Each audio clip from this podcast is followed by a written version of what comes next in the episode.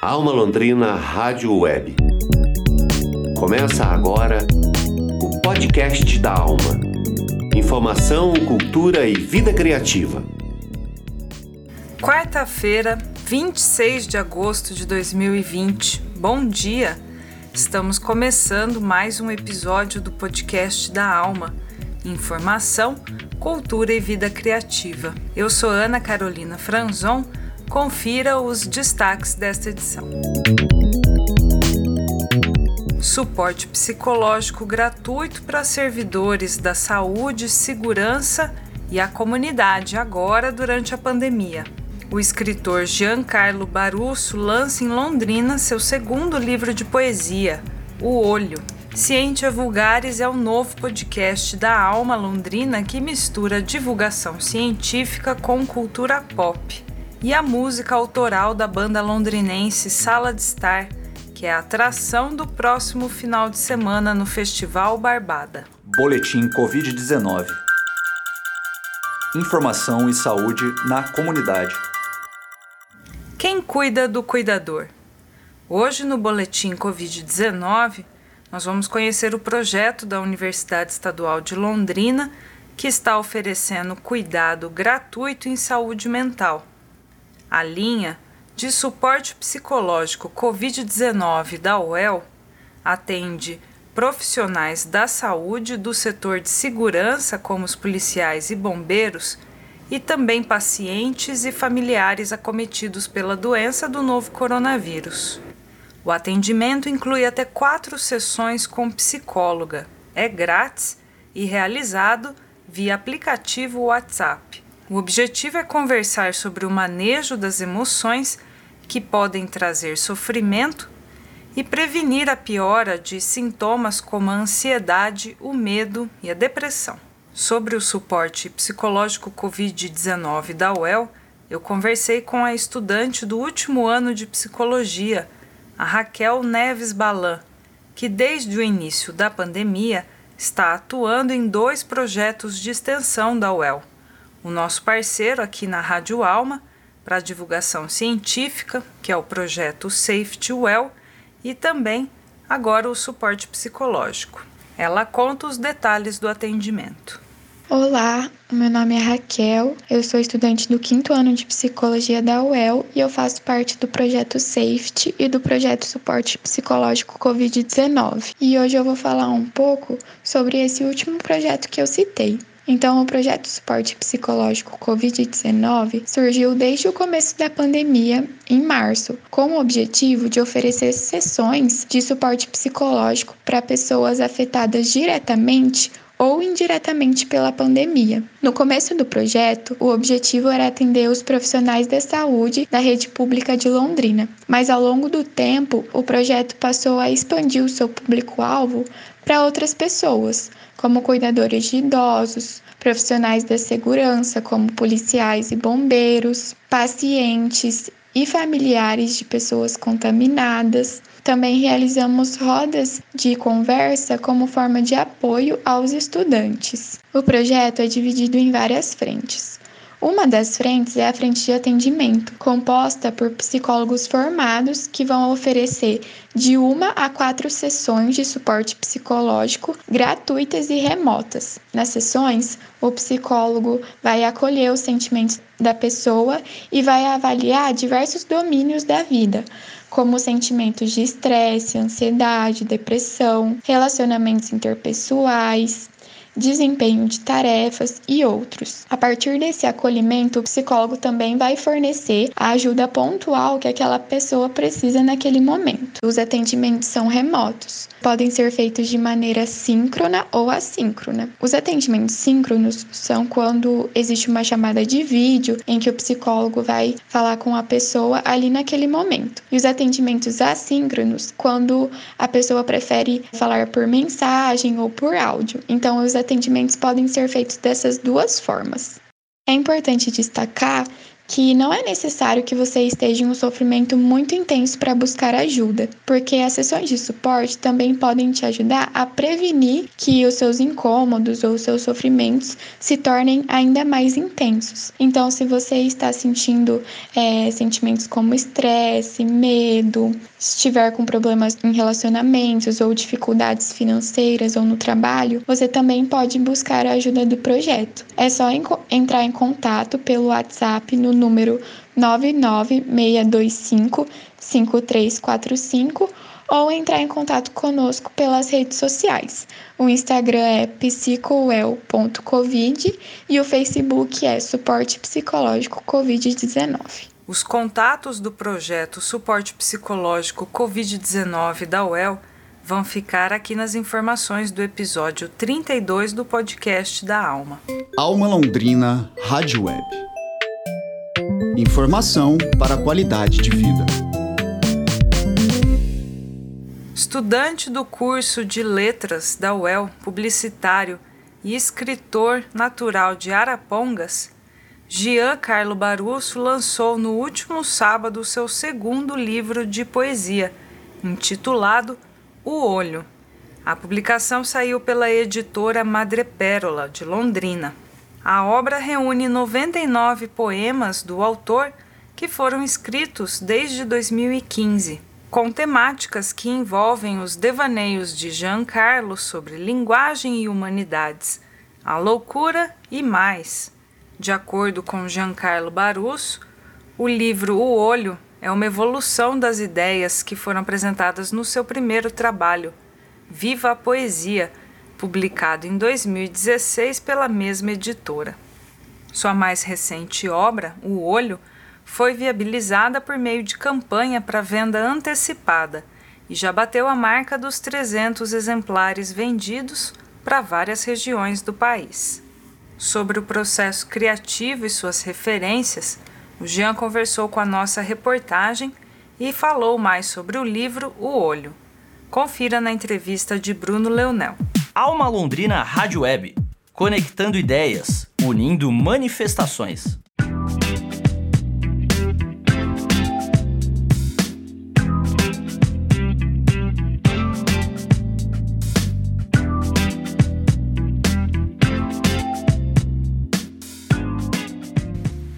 Então, eu não tenho um processo criativo específico. É, o meu método de composição de poemas surge a partir de circunstâncias bastante diferentes. Pode ser a partir de uma leitura, pode ser a partir de uma conversa com alguém, assim como eu já tive que parar o carro para escrever, ou quando não podia parar, ligava o gravador de áudio e ia dizendo as ideias. E esse livro, O Olho, é, fazendo uma relação com o primeiro livro, Viva a Poesia, eu vejo que algumas ideias permaneceram de lá para cá e mas a diferença que eu percebo mais evidente é em relação à forma. Os poemas hoje eles são diagramados e pensados visualmente de uma maneira bem diferente.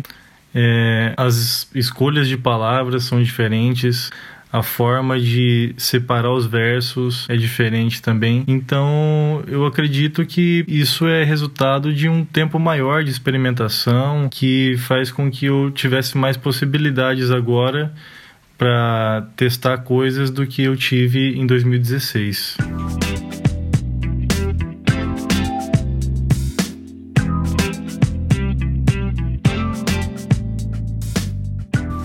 Olha, o caminho que eu percorri para chegar nesse resultado do segundo livro é bastante extenso. E eu acredito que o, o próprio livro se definiu ao longo desse processo. Porque quando eu comecei a seleção dos textos, e isso começou há cerca de dois anos, eu voltei para tudo que eu já tinha escrito e publicado desde 2015. Tinha muita coisa. É, de lá para cá eu devo ter postado nas mídias sociais cerca de 600 poemas.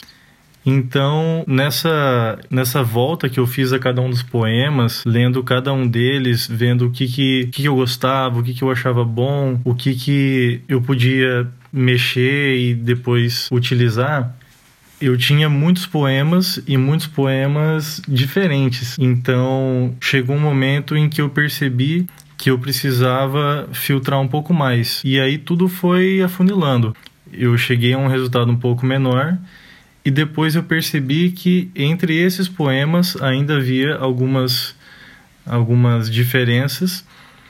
E aí, dentro do livro, eu criei algumas sessões. Então, tem a primeira sessão que tem uns poemas que remetem a uma determinada ideia. A segunda sessão tem uma outra uma outra ideia e a partir daí eu consegui estabelecer um pouco mais de coesão entre tudo que está no livro. Cara, as minhas referências vão desde escritores já bastante consagrados a outros escritores que são desconhecidos, entre aspas, né? E aí na lista tem nomes como Vinícius de Moraes, Paulo Leminski, Fernando Pessoa e várias pessoas que estão inclusas nisso, é, Arnaldo Antunes, Augusto dos Anjos, Ferreira Goulart, e aí já entrando no, no campo dos autores que são menos conhecidos, Roberto Navarro, um escritor de Apucarana aqui da região que é excelentíssimo, Janderson Cunha, que é um escritor de Arapongas, que é minha cidade natal e atual, que é para mim o, o, mestre da, da poesia, assim, é, eu até brinco que ele é o poeta dionisíaco por excelência é, temos Bob Bach, que é um poeta contemporâneo de São Paulo muito bom. Antônio Corvo, um poeta do Rio de Janeiro. E aí, fora da poesia, tem várias outras referências também. Clarice Lispector, Saramago, li e gostei bastante. Lourenço Mutarelli, Rogério Skylab. Enfim, a lista é bastante grande, sabe?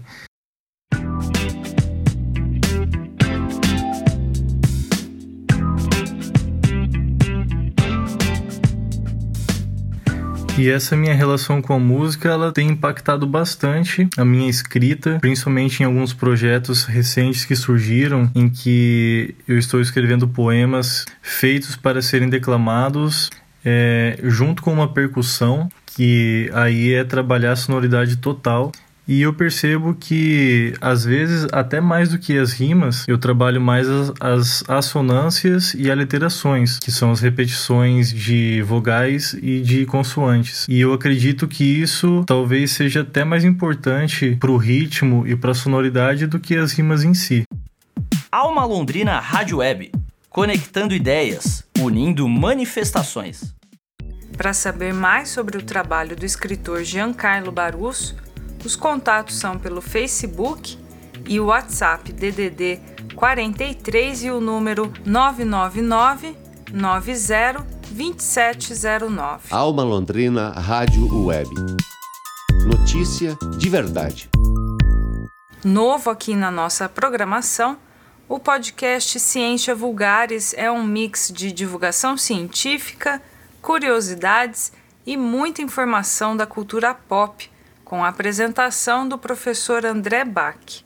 No primeiro programa criado aqui para a Alma Londrina Rádio Web, o André apresenta aos ouvintes a relação entre o personagem de videogame Super Mario Bros. e as drogas alucinógenas. Vamos ouvir um trecho desse primeiro episódio do podcast Ciência Vulgares. Ciência Vulgares. A fusão da ciência com a cultura pop. Ciência Vulgares. Ciência Vulgares. Ciência Vulgares. Então, com esse, com esse conhecimento básico, você já está pronto para estragar a sua infância com o Super Mario.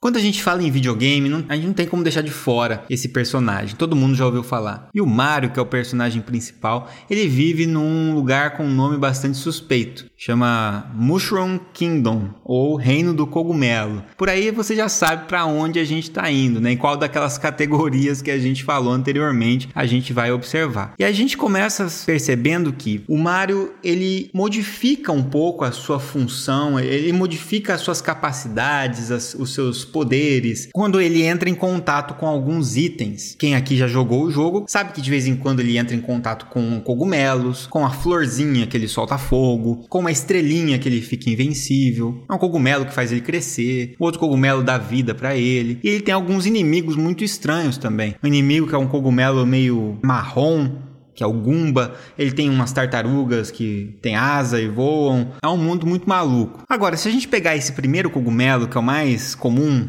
é aquele que você já no começo do jogo consegue encontrar, que é aquele cogumelo que faz o Mario crescer, é um cogumelo vermelho com umas pontinhas brancas. Digita aí no Google Amanita muscaria. Esse é o nome de um cogumelo real. Se você olhar a foto do Amanita muscaria, você vai ver que é um cogumelo vermelho com pontinhas brancas, bem parecido com esse cogumelo do Super Mario. E se você lembrar o que ele faz com o personagem, ele faz o Mario crescer. Engraçado que esse cogumelo, Amanita muscaria, ele carrega consigo uma substância química capaz de estimular receptores, uma, uma substância química que se chama muscarina, e ela é capaz de estimular algumas áreas do nosso cérebro são receptores chamados muscarínicos, por isso, inclusive, recebem esse nome. E é um receptor que normalmente quem ativa, a substância que é do nosso próprio cérebro que faz isso é a acetilcolina, é uma substância nossa própria. Mas quando alguém entra em contato com a amanita muscaria, essa substância muscarina imita a substância que nós mesmos produzimos e começa a ativar esses neurônios. O excesso de ativação desses receptores pode levar à alucinação, bem como pode levar à intoxicação também. Dependendo da dose, o indivíduo pode experienciar a chamada micropsia, que é sentir que você está menor que o ambiente, perder a noção de espaço e achar que o ambiente está maior do que você. Ou também levar a macropsia, o indivíduo se sentir maior que o ambiente, o ambiente parece pequeno proporcionalmente perto dele. Isso é uma perda de noção do espaço devido à alteração sensorial provocada pelo excesso dessa droga. Então, falando assim, talvez o Mario ele não cresça quando ele come cogumelo. Talvez ele experiencie um estado subjetivo de macropsia. Ele se sente maior porque está sob efeito do Amanita muscaria. Esse tipo de efeito é observado também no livro Alice no País das Maravilhas, também ao envolvimento de cogumelo, levando à diminuição ou aumento do tamanho da Alice. Então, provavelmente é esse tipo de, de superpoder desses cogumelos fictícios estão associados a esses efeitos reais, alucinógenos de cogumelos reais.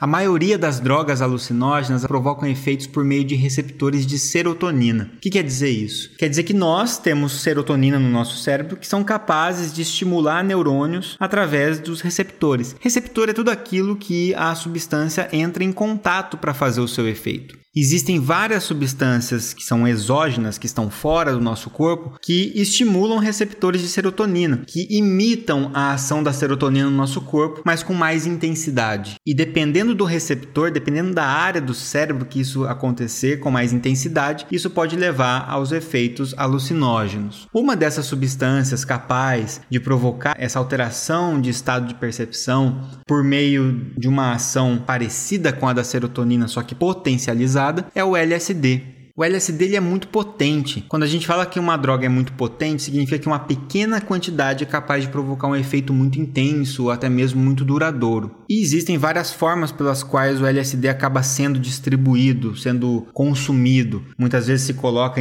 dentro de cápsulas e, e essas cápsulas parecem que estão vazias porque é uma quantidade muito baixa que se coloca. Muitas vezes se coloca isso em papel, em selos e ele seca. Essa solução com LSD seca no papel e depois quando isso é colocado na boca acaba sendo dissolvido e liberando essa substância para o usuário e, e às vezes está presente em alguns comprimidos. É muito difícil, obviamente, saber e determinar essa origem, porque é uma droga ilícita, portanto não é permitida sua comercialização e muitas vezes usuários consomem drogas pensando que, que é o LSD, mas na verdade pode ser qualquer outra coisa que tem ali dentro, uma vez que não tem como garantir com certeza a procedência e a composição química do que está sendo consumido. Mas pensando na potência do LSD, no qual uma pequena quantidade de droga muitas vezes é pingada num selo num papel e seca para depois ser colocado na boca e ser liberado. Existe uma das formas de distribuição é na forma de selos postais ou figurinhas de papel. E nessas figurinhas você tem vários tipos de desenho. Um dos desenhos mais comuns e que foi muito popularizado durante um tempo foi o desenho de uma estrelinha. Existem outros desenhos muito parecidos, mas estrelinhas são desenhos comuns nesses selos postais. Então, na verdade, a gente pode pensar que quando o Mario entra em contato com a estrelinha no jogo e ele começa a mudar de cor, a música fica diferente, fica um ritmo mais rápido, ele sai correndo mais rápido e ele acaba ficando invencível porque nenhum dos inimigos consegue atingi-lo. talvez a gente possa fazer uma analogia de que, na verdade, ao invés de uma estrelinha mágica, ele pode estar entrando em contato com uma figurinha de estrela embebida em LSD. O primeiro episódio do podcast Ciência Vulgares, de André Bach, investiga se o Super Mario usa drogas alucinógenas. Já está disponível no nosso site almalondrina.com.br e também no Spotify.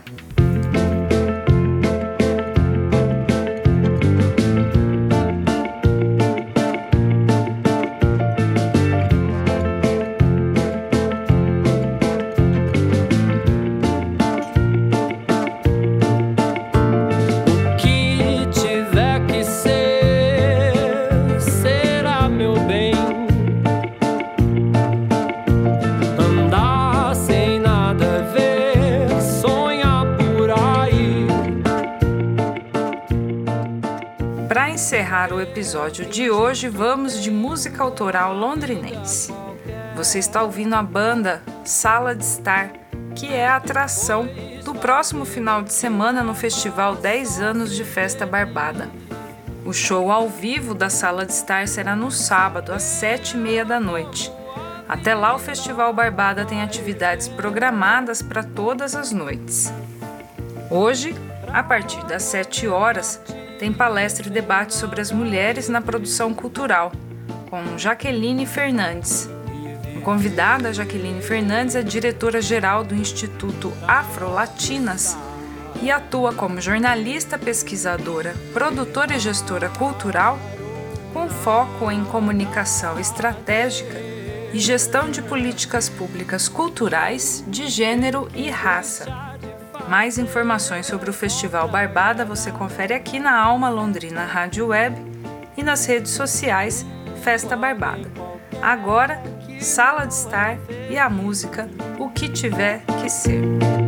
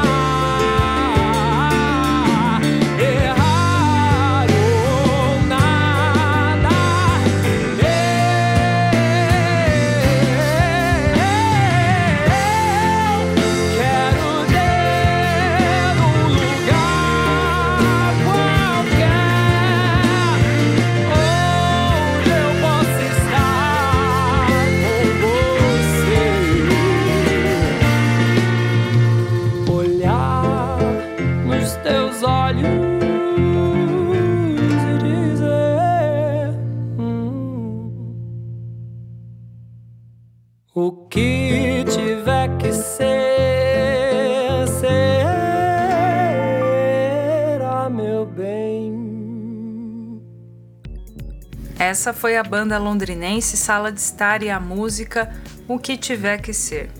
Terminamos aqui o podcast da Alma do dia 26 de agosto de 2020, episódio 32. Produção do Núcleo de Jornalismo da Alma Londrina Rádio Web com patrocínio do Promic. Edição de áudio de Tiago Franzin. Produção de comunicação de Teixeira Quintiliano. Reportagem de Bruno Leonel. Divulgação de Alexandre Jorge e coordenação geral de Daniel Thomas. Edição de jornalismo e apresentação Ana Carolina Franzon. Nós agradecemos a sua audiência e voltamos amanhã às 7 da manhã no site da Alma e no Spotify. Até lá!